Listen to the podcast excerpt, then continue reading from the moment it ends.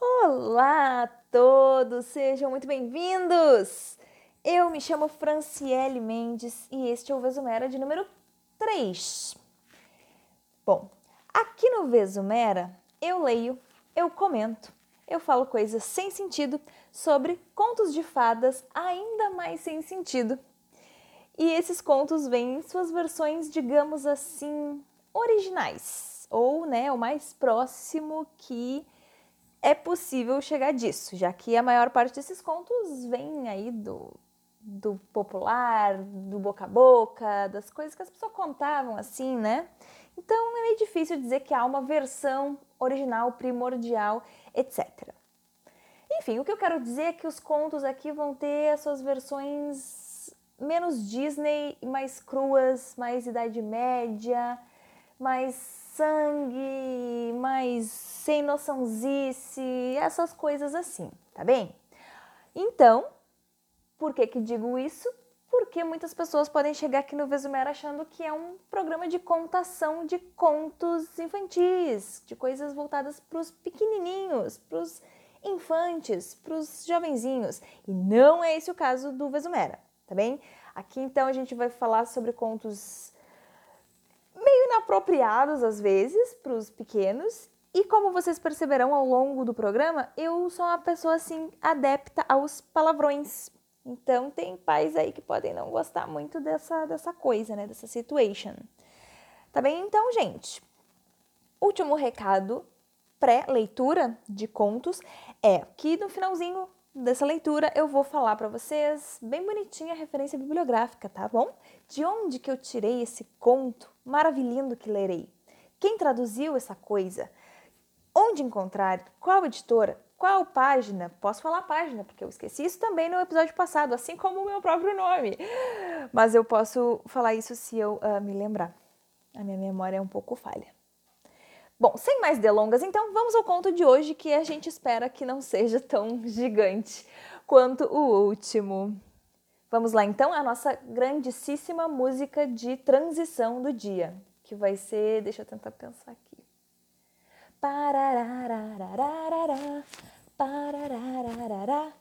Ah, tô meio animada hoje, né? Minhas, minhas músicas estão meio assim para cima. Ah, que maravilha. Vamos lá então, agora passo aqui a escolher o conto do dia, né? Eu sempre tento fazer uma escolha meio sem critério nenhum. Meio abrir o livro, escolho o livro, aí eu abro o livro, vou dando uma folhada assim, onde cair, caiu. Olha só, então hoje eu vou ler Minha Nossa Senhora, O Gato de Botas, ou O Mestre Gato. Minha Nossa Senhora, por quê? Porque eu tenho um leve medo do pouco que conheço desse, desse conto aqui. Bora lá então? Bora lá então. Toda fortuna, já constei que não começou com era uma vez, é diferentão.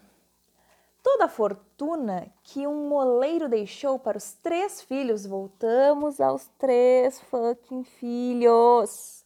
Alguns clichês sempre tem.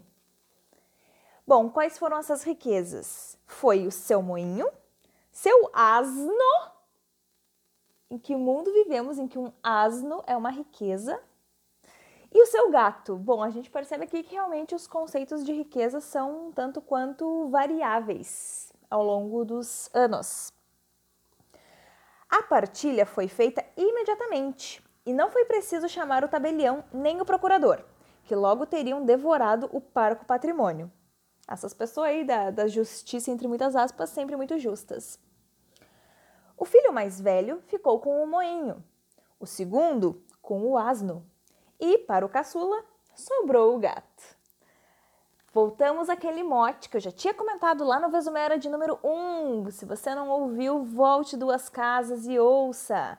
Temos essa coisa aí dos três filhos. E aí a gente sempre fica com aquela primeira impressão de: ah, nossa, o mais velho, o mais inteligente, é o mais forte, é o mais poderoso, é o que vai se dar muito bem na vida. O caçula é o trouxa, o burro, o sem noção, o que vai se foder.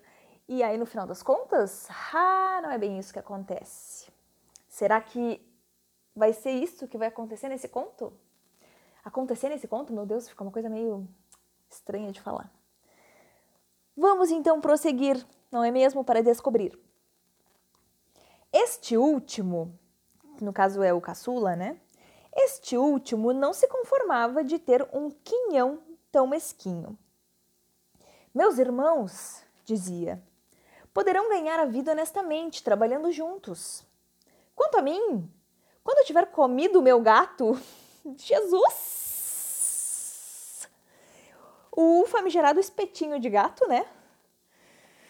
Ah, oh, meu Deus, olha o gatilho! Quando, quanto, meu Deus, espera aí. Vamos voltar ao início da frase, porque tem coisa pior depois, gente, tem coisa pior. O aviso de gatilho está novamente dado. Eu não dei o aviso antes porque eu não, não sabia que ia acontecer isso, tá? Mas aqui fica avisado: gatilho! Gatinho! Ah, meu Deus! Ah, eu devia ter avisado no início que eu faço muitos trocadilhos ridículos, tá? Bom, quanto a mim, quando tiver comido o meu gato e feito luvas com a sua pele, gente, gente, liga pra. Como é que é o nome daquela moça? Luísa Mel? Liga pra essa garota! Chama ela aqui! Só me restará morrer de fome. Então, assim, ele achou que o gato, o que, que ia servir para ele? Você aí que acha que o seu pet serve apenas como carinho, esse cara que foi um pouquinho, um pouquinho além. Pensou, por que não comer e fazer luvas? Gente, coisa horrível. Meu Deus do céu. Bom, o gato que escutou essa fala, sem se dar por achado, disse-lhe com ar grave e ponderado: Não se aflija, meu amo. Basta que me dê um saco e mande fazer para mim um par de botas, para que eu possa andar pelo mato. E verá que o pedaço que lhe coube na herança não é tão mal assim. Eu adorei que o gato, assim, ó, ele não se abalou. Ele disse: Ah, você quer me comer? Você quer fazer luva de mim? Cara, beleza tá tranquilo, eu não sou tão ruim assim, tá? E ainda chamou o cara de meu amo. Eu já diria, né, ô meu queridinho, meu chuchu, só um pouquinho. Minha Nossa Senhora, eu adorei que tem uma justificativa pelas botas, porque isso é uma coisa que eu sempre pensei, sabe? O gato de botas. Por que, que o gato usa botas? Porque ele achou estiloso, na minha mente era isso. Não tinha um, um sentido exato, mas aqui ele deu uma justificativa, é para andar pelo mato para ele não para ele não assim, como é que eu vou dizer, machucar suas patinhas. Embora não se fiasse muito naquela conversa, eu gostei que assim, ele não confiou na conversa, mas beleza, o gato falando. Essa parte não é estranha. Tá. O amo do gato já ouvira usar tantas artimanhas para pegar ratos e camundongos, pendurando-se de cabeça para baixo pelos pés, ou escondendo-se na farinha para se fazer de morto? Que isso? Que teve um fio de esperança de ser socorrido por ele na sua desgraça. É muito desgraçado mesmo, né? Tá na merda. A minha esperança de vida é um gato que fala. É isso que eu tenho de perspectiva para o futuro e você aí achava que estava mal. Veja só. Quando recebeu o que pedira, o gato calçou garbosamente as botas. Olha só, ficou bem garboso. Eu amo usar a palavra garboso. Depois meteu no saco farelo e alfaces e o pendurou às costas, segurando os cordões com as duas patas da frente. Partiu então para um bosque. Ah, eu estou fungando um pouco, né, gente? Desculpa, esse barulho deve estar meio chato. Vou tentar parar. Partiu então para um bosque onde havia muitos coelhos. Lá chegando, esticou-se como se estivesse morto e esperou. Os truques dele, pelo jeito, se resumem a se fingir de morto. Ah, nossa, que belo truque! E esperou que algum coelho jovem, ainda inocente das perfídias deste mundo, viesse se enfiar no seu saco para comer o farelo e as alfaces. Mal se deitara, foi premiado com o sucesso um jovem coelho entrou no seu saco e Mestre Gato, olha só com as letras maiúsculas, Mestre Gato, puxando imediatamente os cordões, o agarrou e matou sem misericórdia. Todo orgulhoso de sua proeza, foi à casa do rei e pediu para lhe falar. Foi negociar com o rei. Meu, o gato assim já deu foda-se pro amo. Ou não, ele vai ser mais esperto. Hum, não sei, vamos ver. Fizeram-no subir aos aposentos de Sua Majestade, porque beleza chegar um gato falando, dizendo quero falar com o rei, as pessoas dizem, claro, por que não? Segurança, zero. E após entrar e fazer uma profunda reverência, o gato disse: Trago comigo um coelho da floresta com que o senhor Marquês de Carabá, foi o nome que de Veneta deu ao amo, me encarregou de vos presentear da parte dele. Diga ao seu amo, respondeu o rei, que lhe agradeço e que, lhe, ah, e que ele me dá um grande prazer. Gente, é um coelho só, calma. Mais uma vez, o gato foi se esconder num campo de trigo, mantendo-se sempre, não tem o C, mantendo sempre seu saco aberto. Quando duas perdizes se enfiaram nele, puxou os cordões e capturou-as. Em seguida, foi dá-las de presente ao rei, como fizera com o coelho da floresta. Foi puxar o saco do rei, né? Em bom português é isso.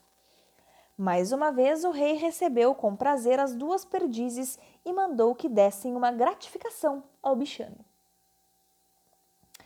Assim, por dois ou três meses, o gato continuou a levar para o rei, de tempos em tempos, uma caça em nome de seu amo.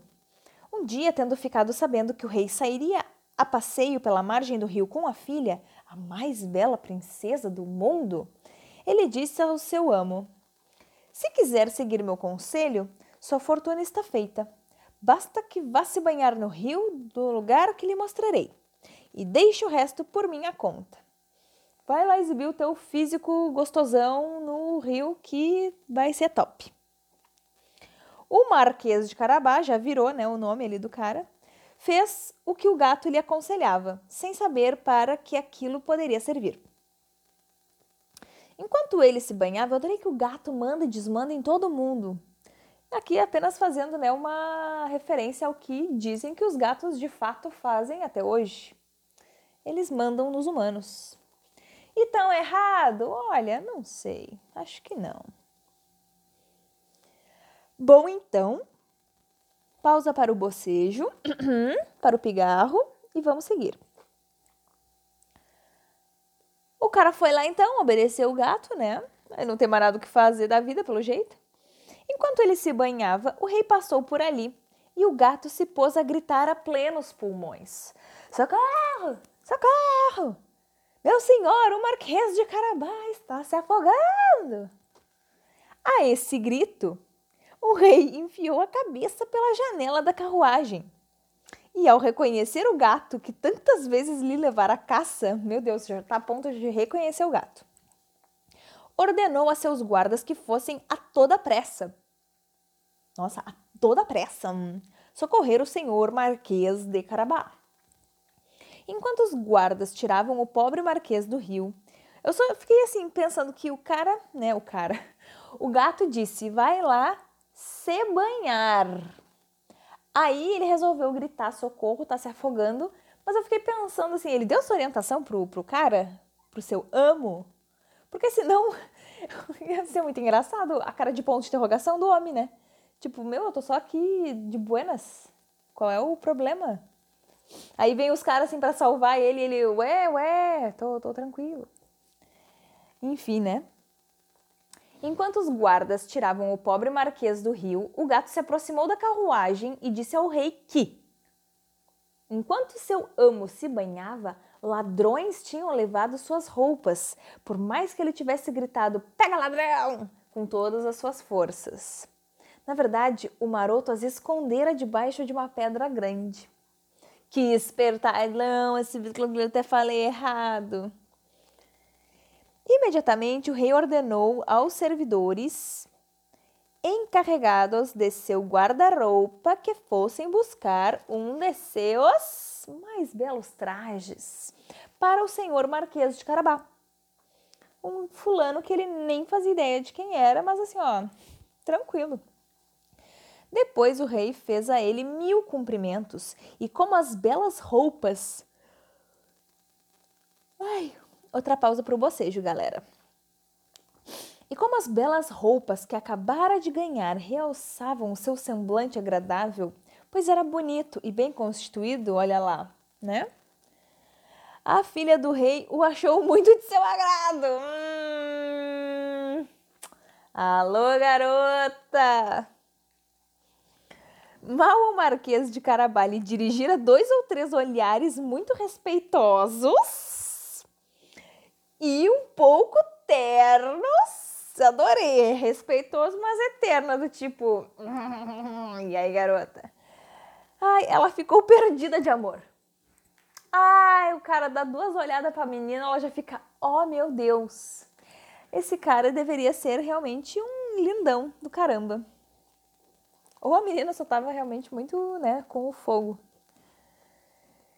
Ai, ai. Bom, o rei quis que o marquês entrasse na carruagem e fosse com eles passear. Tá bem. O gato, encantado de ver que seu plano começava a dar certo, seguiu na frente e, encontrando alguns camponeses que ceifavam num prado, disse-lhes: Boa gente que está ceifando, se não disserem ao rei que o prado que estão ceifando pertence ao senhor Marquês de Carabá, serão todos picados miudinho com recheio de linguiça. Opa, não é com, é como. Como recheio de linguiça. Agora não, eu vou ler primeiro, depois eu faço meu comentário. E de fato o rei perguntou aos camponeses a quem pertencia o prado que ceifavam. Pertence ao senhor Marquês de Carabá, responderam todos em coro, porque a ameaça do gato os amedrontara. Gente, assim ó, eu sei, eu sei que gatos podem ser filhos do demônio. Eu sei que os gatos às vezes são uns filhos da puta, que eles assim fazem coisas um tanto quanto estranhas, perigosas, mas gente, o gato só chegou e disse: "Falem isso". As pessoas disseram: "Com certeza". O gato disse: "A gente faz". Mano,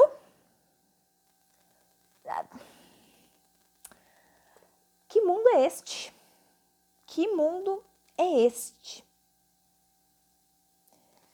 Ai, ai, vamos seguir então o conto, porque imagino que seja só o início da loucura. Tem aí uma bela herança, disse o rei ao Marquês de Carabá. Nossa. Como vedes, majestade, respondeu o Marquês, é um prado que não deixa de produzir com abundância todos os anos. Eu amo que o cara realmente, assim, é um bom mentiroso também, né? Já entrou na dança. Parece eu dando aula.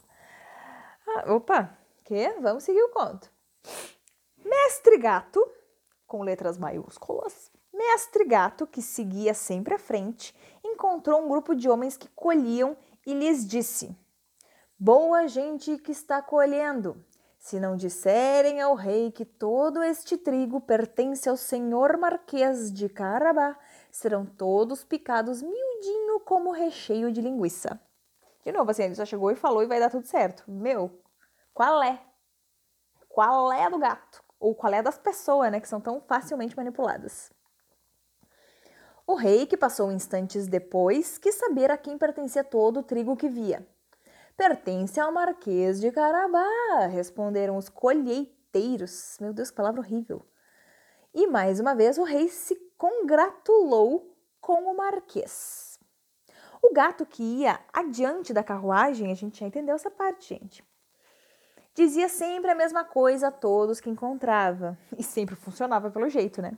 A ameaça de um gato é a pior ameaça de todas neste universo aqui. E o rei estava pasmo com as riquezas do senhor Marquês de Carabá. Finalmente, Mestre Gato chegou a um belo castelo que pertencia a um ogro, o mais rico que jamais se viu, pois todas as terras por onde o rei passara eram parte do seu domínio. O gato, que tivera o cuidado de se informar sobre quem era esse ogro e do que era capaz, pediu uma audiência, alegando que não quisera passar tão perto de um castelo sem ter a honra de prestar suas homenagens ao castelão o ogro recebeu com a cortesia de que um ogro é capaz e o convidou a sentar. Garantiram-me, disse o gato, que você tem o dom de se transformar em todo tipo de animal, que é capaz, por exemplo, de se transformar num leão ou num elefante. É verdade? respondeu o ogro bruscamente. Ah, é bruscamente. É verdade! Para lhe dar uma amostra? não, não é amostra, é mostra, desculpa. Vou, vou ler de novo. com, com interpretação de ogro. Porque aparentemente sou muito boa nisso. Mentira. É verdade, respondeu o ogro bruscamente. Para lhe dar uma amostra, vou me transformar num leão. O gato ficou tão apavorado de ver um leão diante de si que num instante estava nas calhas do telhado. Não sem dificuldade e perigo por causa das botas, que não eram grande coisa para se caminhar sobre telhas. Olha aí seu espertalhão. Algum tempo depois, tendo visto que o ogro voltara à sua primeira forma, o gato desceu e confessou que ficara aterrorizado. Garantiram-me ainda, disse o gato, mas não pude acreditar. Olha lá, lá vem ele querer dar uma despertinho. Que você também tem o poder de tomar a forma dos animais mais pequeninos, que pode se transformar, por exemplo, num rato, num camundongo. Confesso que isso me parece totalmente impossível. Impossível, replicou o ogro. Veja só. E no mesmo instante, se transformou num camundongo que se pôs a correr pelo assoalho. Quando viu isso, o gato se jogou em cima dele e o comeu. Ah, quem mandou ser um ogro burro? Nesse meio tempo, o rei, ao passar. O, meu, o, o passeio do rei e do marquês de Carabá e a filha com fogo no rabo ainda tá acontecendo, sabe? Assim, o, em que. O quê? Quanto tempo durou as coisas? Porque deu a impressão de que já era outro dia. Passagem do tempo é meio complicada aqui no conto. Nesse meio tempo, o rei, ao passar, viu o belo castelo do ogro e quis visitá-lo. Assim, deu na telha, vou entrar aqui e vou visitar. Ao ouvir o ruído da carruagem passando sobre a ponte levadiça, o gato correu para a frente do castelo e disse ao rei: Seja bem-vinda, Vossa Majestade, ao castelo do senhor Marquês de Carabá. Mas como, senhor Marquês? Exclamou o rei. Também este castelo lhe pertence? Não pode haver nada de mais bonito que este pátio e estas construções que o cercam. Vejamos o interior, por favor. O marquês deu a mão à jovem princesa e os dois seguiram o rei, escada acima. É ótimo porque o próprio marquês está descobrindo o castelo ali na hora, né? Quando entraram no grande salão, encontraram servida uma magnífica refeição o ogro a mandara preparar para uns amigos que deveriam visitá-lo naquele mesmo dia. Mas eles, sabendo que o rei estava lá, não haviam ousado entrar.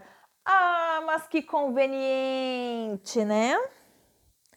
O rei, encantado com as boas qualidades do senhor Marquês de Carabá, qualidades pelas quais sua filha estava perdidamente apaixonada, e vendo as riquezas que ele possuía, disse-lhe: depois de ter tomado cinco ou seis taças. Ih, ou seja, estava mais para lá do que para cá. É nessas horas que a merda vem. Aquele meme do instantes antes da merda. Depende somente de ti, Marquês, vir a ser meu genro. Jogou, jogou. Lançou a braba. O Marquês, fazendo profundas reverências, aceitou a honra que lhe fazia o rei e naquele dia mesmo, caraca, casou-se com a princesa. Eu amo que assim, realmente a passagem de tempo é complicada. O tempo não passa, é um diazão eterno. O gato tornou-se um grande senhor e passou a só correr atrás de camundongos para se divertir. Este é o fim do conto, mas tem moral. Este tem moral, galera. Moral. Por mais. Meu Deus, a moral rima. Ai, eu não acredito, que fofa. Eu acho, não sei, vamos ver. Moral. Por mais conveniente que seja uma bela herança receber do avô, do pai ou do tio e depois de juros viver, para os menos bem-nascidos, a habilidade e a perícia podem suprir bens recebidos. Uau! Só que assim, gente, uh, convenhamos que aqui o, o, o cara, o filho, teve zero astúcia. Quem fez tudo foi o gato. Ele só, o máximo que ele fez foi ter um joguinho de cintura para conseguir, para saber entrar nas mentiras elaboradinhas, nem tão elaboradas, né? Convenhamos. que o gato ia fazendo, né? Mas tá bom. O melhor de tudo é que tem outra moral. Diz moral e depois diz outra moral. Gostei. Se o filho de um moleiro com tanta presteza. Ah, me enrolei, vou ler de novo. Finge que não aconteceu para ficar bonito. Outra moral. Se o filho de um moleiro com tanta presteza arranca tão meigos olhares e suspiros e ganha o coração de uma rica princesa, é que a roupa, a beleza e a doçura são meios que contam com certeza. Pra quê? Eu não entendi essa moral. Não entendi porra nenhuma, porque, peraí. O filho do moleiro, que assim é um Zé Ninguém, arrancou os, os, os olhares, os suspiros da princesa, conquistou a princesa. Aí diz que a roupa, a beleza e a doçura contam com certeza. E esse a roupa, a beleza e a doçura tá se referindo a quem? Porque assim, não tem como ser ao, ao filho do moleiro, porque ele não vai ter uma roupa bonita, a princípio. A beleza tá, pode ser até que tenha aí doçura, meio que talvez. Mas não, não sei, não, não foi muito evidente. Ah, não sei, não combinou. Me pareceu que estava se referindo à princesa, mas aí não faz sentido falar que o filho do moleiro é quem arranca os suspiros da princesa. Ficou um pouco confusa essa moral, não gostei dela.